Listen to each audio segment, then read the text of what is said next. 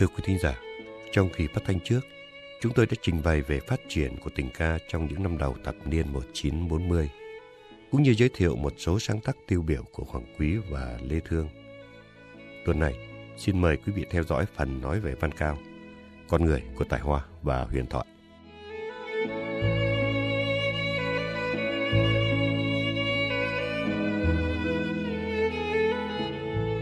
Nhạc sĩ thứ ba trong nhóm đồng vọng sáng tác tình ca vào những năm đầu thập niên 1940 chính là Văn Cao. Xét về số lượng tác phẩm, Văn Cao không thuộc hàng nhạc sĩ đứng đầu nền tân nhạc Việt Nam. Nguyên nhân khiến ông không biết nhiều ca khúc, chúng tôi sẽ đề cập tới ở một phần sau. Nhưng nếu chỉ xét về nhạc tình, Văn Cao là nhất. Chúng ta chưa có một cuộc bỏ phiếu để chọn bản nhạc tình được ưa chuộng nhất, được đánh giá là hay nhất. Và mỗi người trong chúng ta có thể yêu thích nhất một bản nhạc tình của một tác giả nào đó. Thế nhưng, hình như từ trước tới nay, mỗi khi có người lên tiếng ca tụng nhạc tình của Văn Cao, không một ai lên tiếng phản đối. Và như thế là đã đủ. Văn Cao là một con người đa tài, nhạc, thi họa, lĩnh vực nào ông cũng thành công. Bên cạnh đó, theo nhận xét của một số người, nếu thu hẹp trong quan niệm về tình yêu và đời người, ông còn là một triết gia, một nhà tư tưởng. Trong phạm vi loạt bài này, chúng tôi chỉ nói về lĩnh vực âm nhạc, nhạc tình của Văn Cao. Văn Cao sáng tác tình ca rất sớm. Có lẽ cũng vào tuổi 18-19 như Đặng Thế Phong. Và cũng giống như Đặng Thế Phong và đa số trong lớp nghệ sĩ trẻ thời đó, chịu ảnh hưởng của văn chương thi ca lãng mạn Pháp, Văn Cao cũng bị mùa thu ám ảnh. Một việc mà ông đưa đùa nửa thật giải thích rằng, tại vì ông sinh ra vào mùa thu. Và cũng giống như Đặng Thế Phong và đa số trong lớp nghệ sĩ trẻ thời đó, chịu ảnh hưởng của văn chương thi ca lãng mạn Pháp, Văn Cao bị mùa thu ám ảnh. Một việc mà ông nửa đùa nửa thật giải thích rằng tại vì ông sinh ra vào mùa thu. Nhưng khác với cái mê luyến bi lụy trong thu của Đặng Thế Phong, vốn thường thấy trong thơ Pháp, chẳng hạn thơ của Apollinaire, mà sau này Phạm Duy đã dịch và viết thành ca khúc Mùa Thu Chết. Thu của Văn Cao đã bớt đi chất sầu vạn cổ ấy, để chỉ còn man mác buồn như một bài đường thi. Trong bản nhạc đầu tay, tựa đề Thu Cô Liêu, sáng tác năm 1942, lời hát của ông chính là những lời thơ. Thu cô liêu, tịch liêu, cô thôn chiều. Ta yêu mùa thu, yêu mùa thu. Vàng hoen đáy nước, son rõ đường đi. Một mùa thi, một mùa thi. Lá xanh rơi rụng, buồn chi lá vàng. Hoặc trong bản Buồn tàn thu, tức Trinh Phụ Khúc cũng viết vào khoảng thời gian đó. Còn nhớ đêm xưa, kề má say xưa nhưng năm tháng qua dần, mùa thu chết bao lần. Thôi tình em đấy, như mùa thu chết rơi theo lá vàng.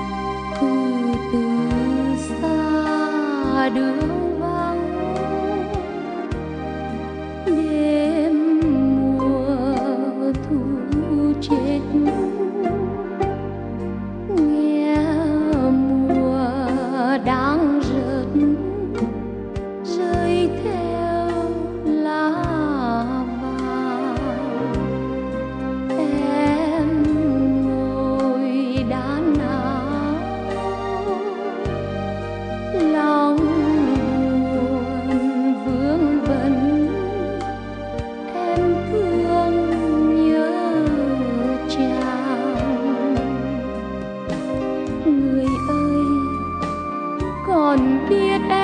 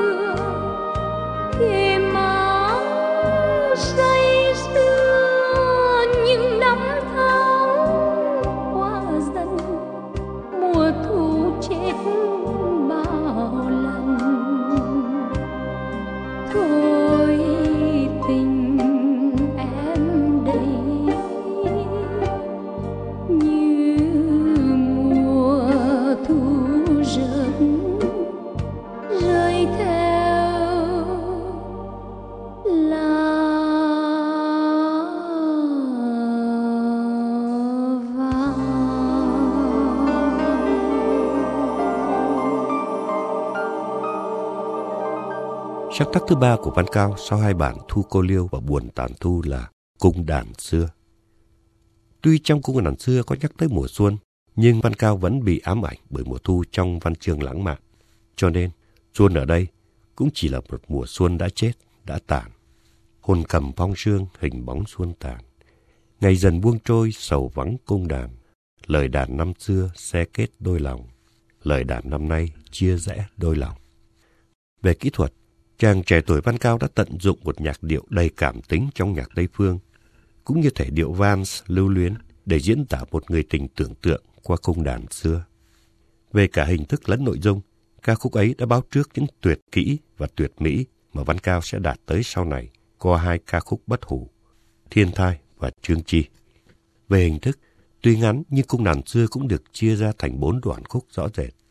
Đoạn đầu giới thiệu cung đàn năm xưa, Đoạn 2 nói tới cung đàn và tiếng hát, tức cung thương và cung nam trong nhạc Đông Phương.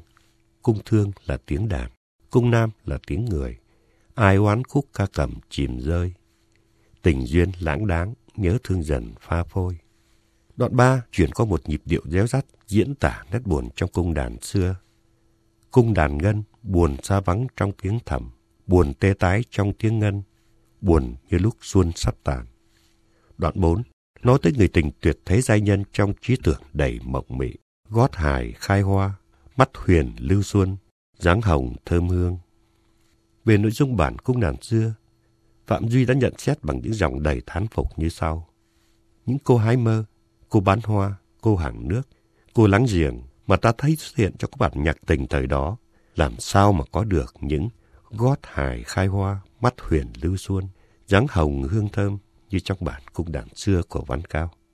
Chỉ cần 12 chữ, và dù chỉ để xưng tụng một người tình tưởng tượng mà thôi, Văn Cao đã đưa nhạc tình tiền chiến lên tới một độ cao vượt khỏi những quân sáo cũ mềm.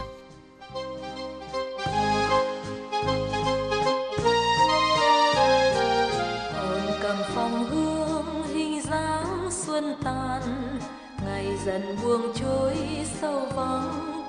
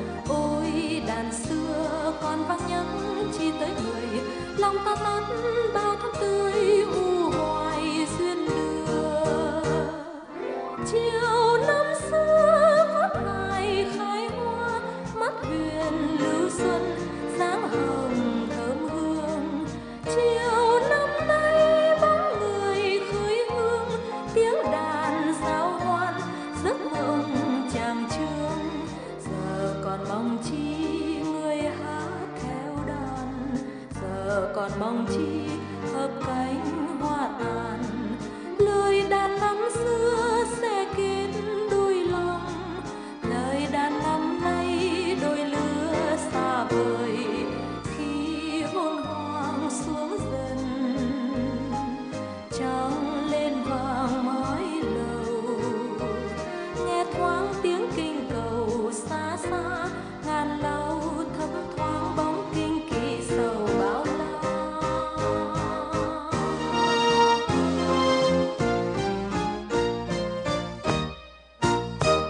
Sau ba bản tình ca đầu tay, Thu Cô Liêu, Buồn Tàn Thu và Cung Đàn Xưa.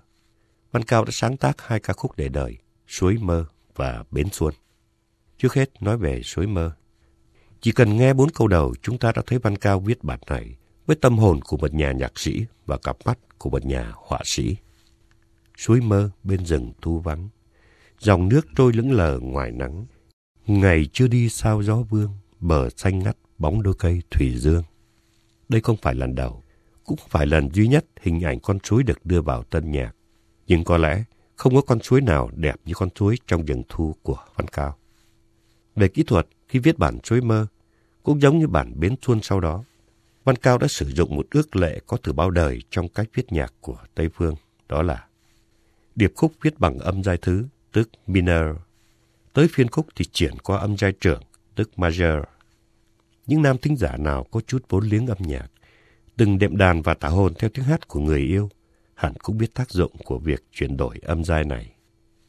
Bài hát mở đầu bằng âm giai thứ để tạo một cảm giác lâng lâng, rồi chuyển sang âm giai trưởng với một niềm vui chợt thoáng, trước khi trở lại với âm giai thứ để kết thúc trong một nỗi buồn man mác. Dĩ nhiên, nhạc sĩ sáng tác nào cũng biết ước lệ ấy, nhưng Văn Cao đã vượt lên tất cả. Ông đã phối hợp một cách tài tình sự chuyển đổi âm giai với lời hát như thơ, đưa người nghe từ cảm xúc lâng lâng, trong sáng, tới niềm hạnh phúc thoáng chốc giạt rào, trước khi trở về với nỗi buồn muôn thuở của mối tình êm đềm ngàn đời theo ta, của con suối rừng tu cuối mùa trút lá. Suối ơi, nghe rừng heo hút, dòng êm đưa lá khô già trút, còn như lưu hương yêu dấu, với suối xưa trôi nơi đâu.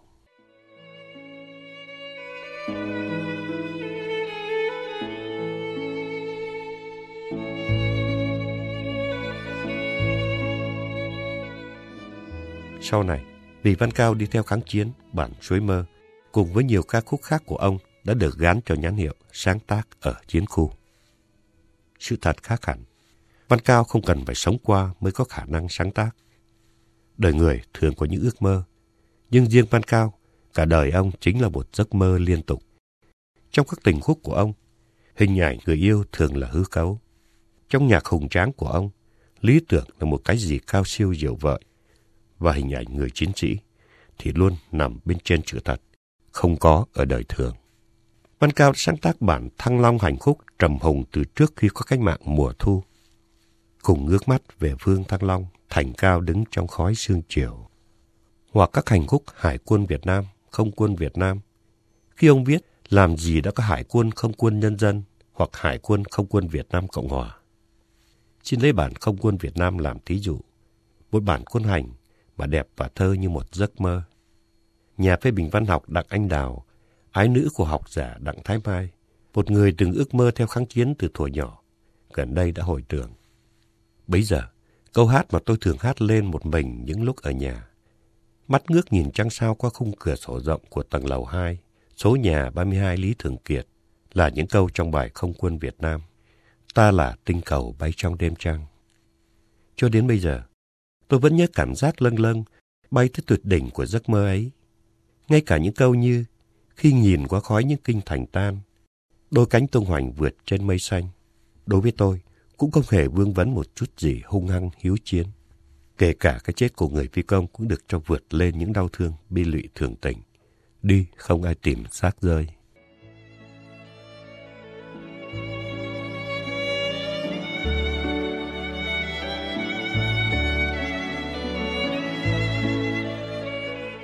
Như vậy, nếu bắt buộc phải tìm ra một sự liên hệ nào đó giữa các ca khúc của Văn Cao và kháng chiến thì chỉ có thể nói chính những sáng tác có sẵn của Văn Cao từ bản tiến quân ca sau này được sử dụng làm quốc ca của miền Bắc cho tới suối mơ bến xuân đã góp phần lý tưởng hóa, thơ mộng hóa những ngày kháng chiến, chứ không phải kháng chiến đã tạo ra nguồn cảm hứng cho những sáng tác của Văn Cao. Thế nhưng, mãi tới thập niên 1980 mới có nhiều người biết rằng Suối mơ đã được Văn Cao sáng tác vào thuở còn thanh bình, tức khoảng năm 1942-43.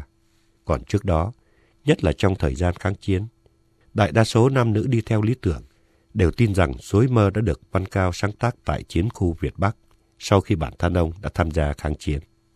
Nhưng xét cho cùng, việc bị gắn đặt cho một lý lịch cách mạng cũng không hề ảnh hưởng tới chỗ đứng của ca khúc Suối mơ trong nền tân nhạc Việt Nam. Bởi vì, như chúng tôi đã trình bày trong một kỳ trước, dù lịch sử có thăng trầm, lòng người có đổi thay, chân giá trị của những tác phẩm bất hủ sẽ không bao giờ bị mai một. Huống chi ở đây, cho tới những ngày cuối đời, ước mơ của Văn Cao cũng vẫn là những ước mơ trong sáng của thuở ban đầu. Thuở chưa ai nhắc tới những địa danh như Việt Bắc, Trường Sơn Đông, Trường Sơn Tây, mà chỉ có tiếng suối róc rách, tiếng đàn lưu luyến và những lời hẹn thề bên rừng thu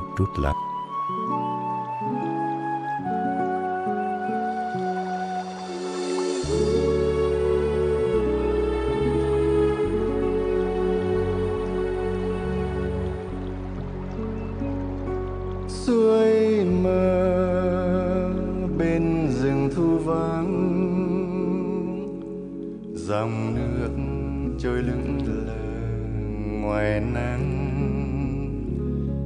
Chiều chưa đi theo gió vương, bờ xanh ngượt bóng đôi cây thủy dương. Suối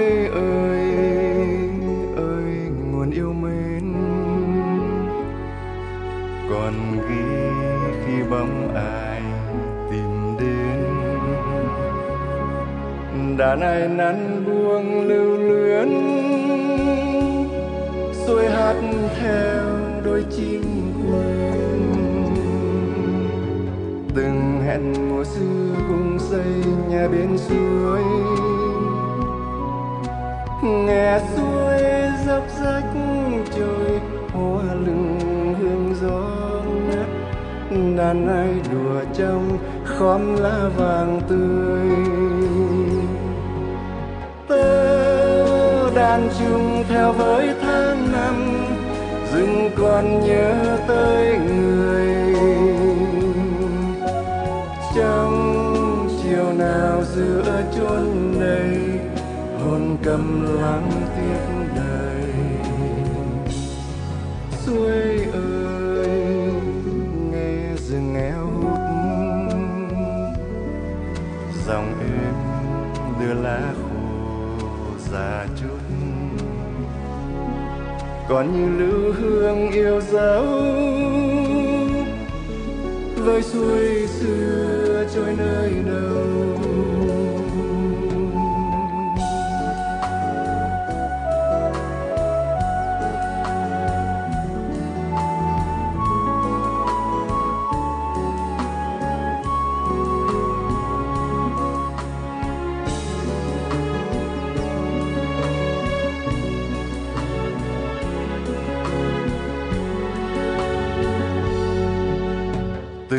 hẹn mùa xưa cùng xây nhà bên suối. Nghe suối dốc rách trời, hoa lưng hương gió ngát đàn ai đùa trong khóm lá vàng tươi. Tơ đàn chung theo với tháng năm dừng còn nhớ tới